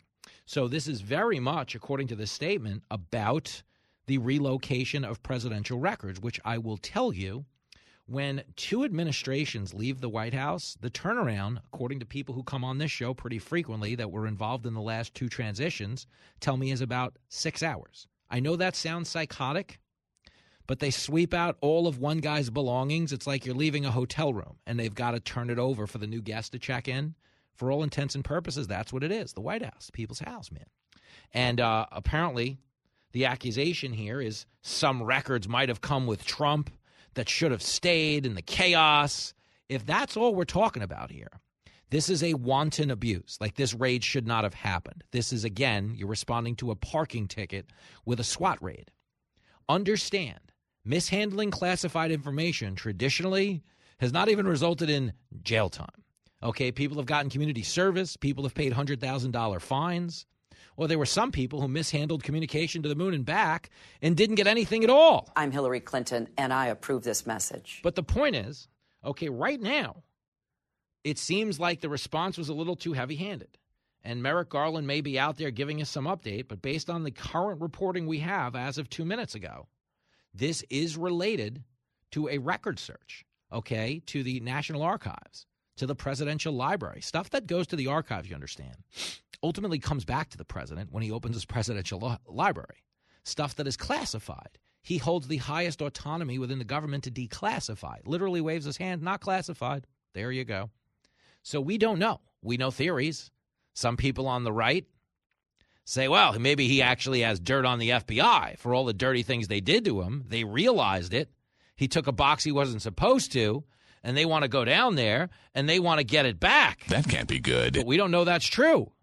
You know, then there's some people out there saying, oh, I heard he actually has classified information, and he's selling it. That can't be good. No, he's not. Donald Trump is not Dr. Evil. This is not an Austin Powers movie.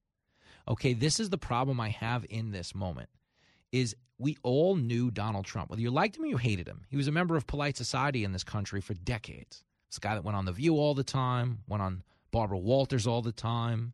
At one point had a cordial relationship with Rosie O'Donnell before he started to describe her in different ways. There's a slob. There's a real slob. Okay, but he was a guy that was very much a part of the fabric of polite society.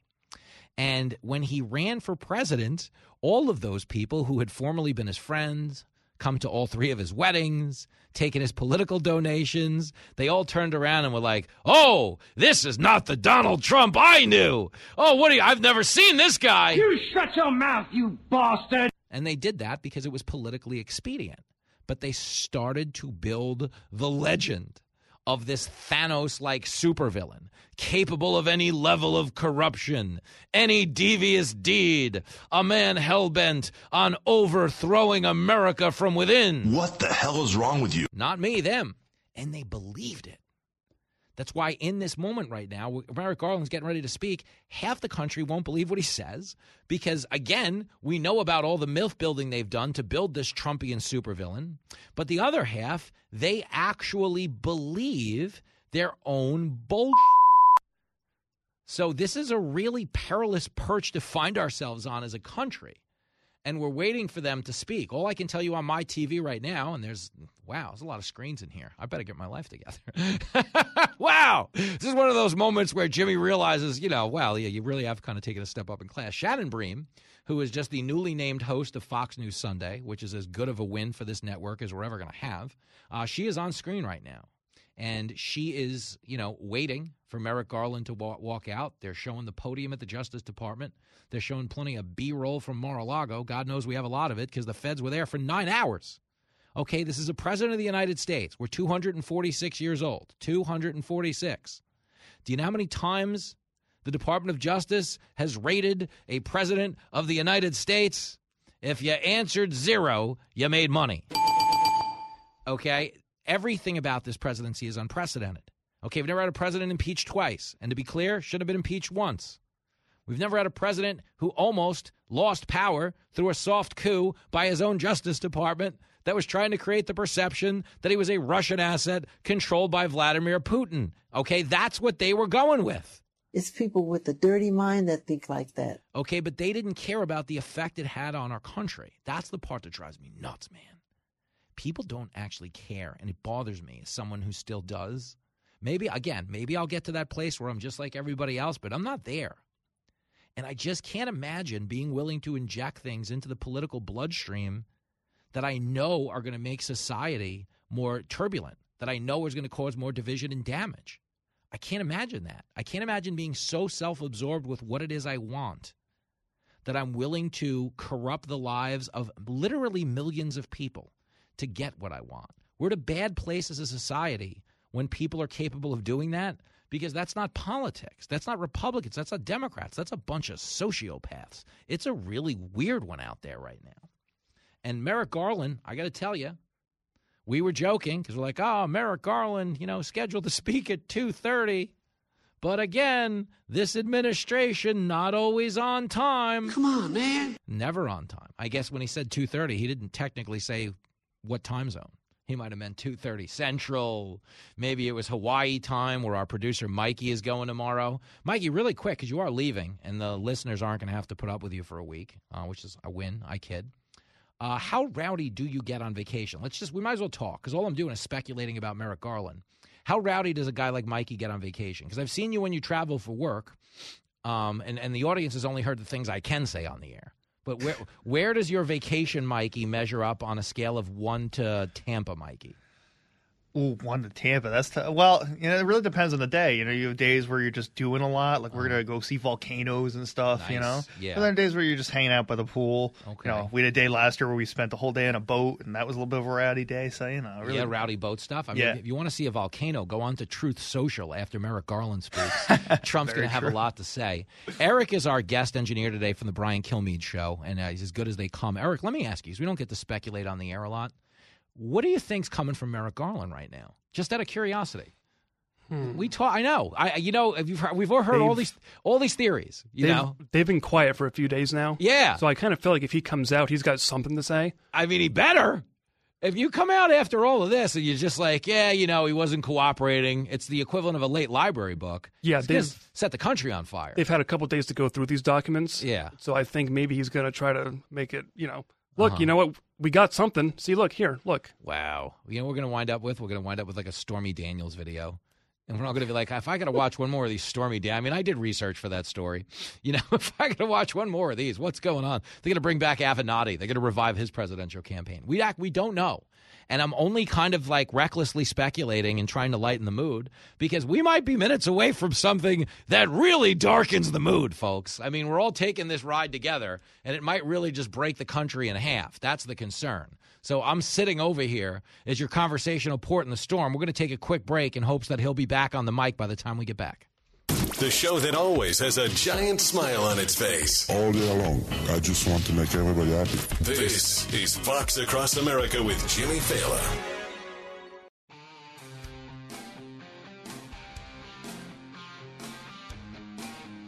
It is Fox Across America with Jimmy Fallon. We were told by the Justice Department that our Attorney General Merrick Garland was going to speak at 2:30. He is now 20 full minutes behind the schedule. This is Biden-esque. But Biden, again, they have to shoot him up with B12 or hop him up on Adderall. You know, there's a reason they got to get them out there. Read the prompter, make sure the font's big enough. Keep the shock collar on in case he tries to riff and, you know, go off message. Sees a little girl in the audience, heads over to give her hair a sniff. You know, Biden's a different animal. Like Merrick Garland, you're supposed to be on time, you know. Comes to Biden, you know, it's a little bit of a mess, man. The guy's, you know, ugh. But Merrick Garland, again, also a guy nobody's going to believe. This guy's a serious ass. Okay, Merrick Garland, of course, passed over for a Supreme Court seat. He was blocked by Mitch McConnell and the Republicans when they held that Senate majority, which is why elections matter so much, by the way. And Merrick Garland, a guy who very much seems like he has an axe to grind against conservatives. Understand? They labeled concerned school board parents domestic terrorists when they showed up to school board meetings and yelled about the lockdowns and the restrictions. And yes, in the state of Virginia, they were very much yelling about some woke initiatives that resulted in one man's daughter being raped by a transgender student. Everything woke turns to... I mean, that particular dad, if you remember back when we were covering that story, it's Pride Month. A guy's daughter gets raped by a biological man who's identifying as a woman. Okay, already a really big problem that they're together. Okay, that kid gets sent to another school and is allowed to remain in school because they don't want to make a spectacle during Pride Month. Again, everything woke turns to... What happens? That kid then goes and allegedly sexually assaults another girl. At which point, a dad shows up to the school board meeting, doesn't punch anybody, doesn't kick anybody, doesn't get violent. He's not charged or accused with any of that. But the woke attorney general designates parents domestic terrorists. Everything woke turns to... All you need to know. So when this guy goes out there today, understand, when a Bernie Sanders campaign worker shot up a Republican congressional baseball practice, that was not labeled domestic terrorism. Fort Hood massacre was not labeled domestic terrorism. When an Islamic guy shot up Fort Hood, they're like, oh, this is workplace violence. We got to look out for this stuff. But if you show up and you yell at a school board meeting about Democratic initiatives, you, my friend, are a terrorist. What the hell is the world coming to? I don't know. And the big challenge I have in this moment is the guy who is the radio family dog. You guys throw me tennis balls, rub my stomach. Oh, there he is. Oh, Jimmy's here. Oh, who's a big boy? You know, that's my role. But it's sometimes it is hard for the dog to wag its tail. Because ain't nobody offering treats right now. Oh, my goodness. It's basically a tire iron to the jaw. I got adopted by Michael Vick. It's not pretty. You know, and I'm trying to sit here, and I'm trying to be reasonable. Remember Samuel L. Jackson? But it's real hard to be the shepherd. Correct the mundo. Because it's a mess, and no one's going to believe this guy. This is the problem we have, okay? And this goes back. Remember the Mueller probe? When the Mueller probe came and went for 3 years, it ended with them having, I mean, nothing. So what did the Democrats do? Rather than, all right, well, it turns out they were wrong. We didn't just, okay, got that one wrong, let's do better, but I'm glad we kicked the tires. No. They were like, Bill Barr obstructed justice. There was collusion everywhere. He just wouldn't show it to us. That is a fact check false. But that's what they said they wouldn't accept. No differently than Republicans eventually turned on Bill Barr. They stole the election. Bill Barr wouldn't look into it. That is a fact check false. Looked into everything he could. The problem is there were a lot of people passing bad information to Trump. But, dude, I'm not bragging when I say this. History has found me in a unique place where I know everybody who worked inside the last White House. And I know a lot of people in this one. And that's cool. I'm not saying it to brag because I'm not proud to know most of the people in this White House. Believe me. Okay, but understand that they were showing up to the Trump White House every night. The Sidney Powells of the world, the Lynn Woods of the world, a lot of grifters making allegations that they themselves couldn't substantiate, giving them to a president who had understandably believed nothing was beneath the Democratic Party when it came to stopping him, because to be clear, nothing was beneath the Democratic Party when it came to stopping him. He knows what he's talking about. So at a vulnerable time in his life, he's fed a lot of bad information, refuses to accept the results of the election, says it's stolen. And because they don't actually uncover that proof, the Republicans turn on Bill Barr just the way the Democrats did, okay? Same with where we're going to be today with Merrick Garland. If Merrick Garland says, oh, we blew it, it was an archives raid, it turns out he didn't break the law, nothing to see here, we apologize, which I don't think is going to be the case. You raid the president, you got to believe you have something. But if that's what he says, the Democrats are going to be like, hell no, he's corrupt. Melania gave him some topless pictures. You know, Trump bought him off with a rounds of golf at Mar-a-Lago. And just the same if it goes the other way and he's like, oh, no, this dude's going to jail. Republicans are going to light it on fire. I'm not calling for violence, and we better not have any, you guys. We better not have any. If you're listening to this show, you can't do that to us. Every time somebody goes out and gets violent, it gives them the moral high ground. They took January 6th and ran with it. We're a bunch of white supremacists. Look, they're out of control. Why can't they be like us? You know, the people who burnt down 13 cities, the people who did $2 billion worth of property damage, the people who killed 42 folks during riots, the people who burnt down 100 black-owned businesses in the near north of Minneapolis. Why can't they be more like us in the Democratic Party? Democrats are so full of crap. I'm telling you, man. So we're in a really dangerous spot. And unfortunately, the one thing I've been screaming about all week is we need Merrick Garland to speak. They're not stepping on the gas right now. I don't know if his Uber's late. Did they cancel the ride? You know, Frank was going to be here in a white Toyota Sienna, license plate T69873321. We can't find Frank anywhere. Is Merrick Garland now walking to the Department of Justice? This was supposed to happen at 2:30. What are we as a country when we don't even have punctuality anymore? We've just abandoned all decorum at the highest levels of our institutions. Seriously, I'm a guy who's always offering solutions. I'm a silver linings guy. You want to help right now in the upper echelons of government? How about you buy a watch? Okay, seriously, go out and buy a... Could you do that for me? Because the show's over, and now we got no Merrick Garland. Way to go.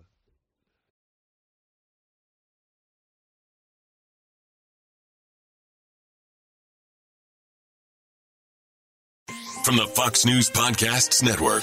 I'm Ben Domenech, Fox News contributor and editor of the Transom.com daily newsletter. And I'm inviting you to join a conversation every week. It's the Ben Domenech Podcast. Subscribe and listen now by going to FoxNewsPodcasts.com. Listen to the show ad-free on Fox News Podcast Plus, on Apple Podcasts, Amazon Music with your Prime membership, or subscribe wherever you get your podcasts.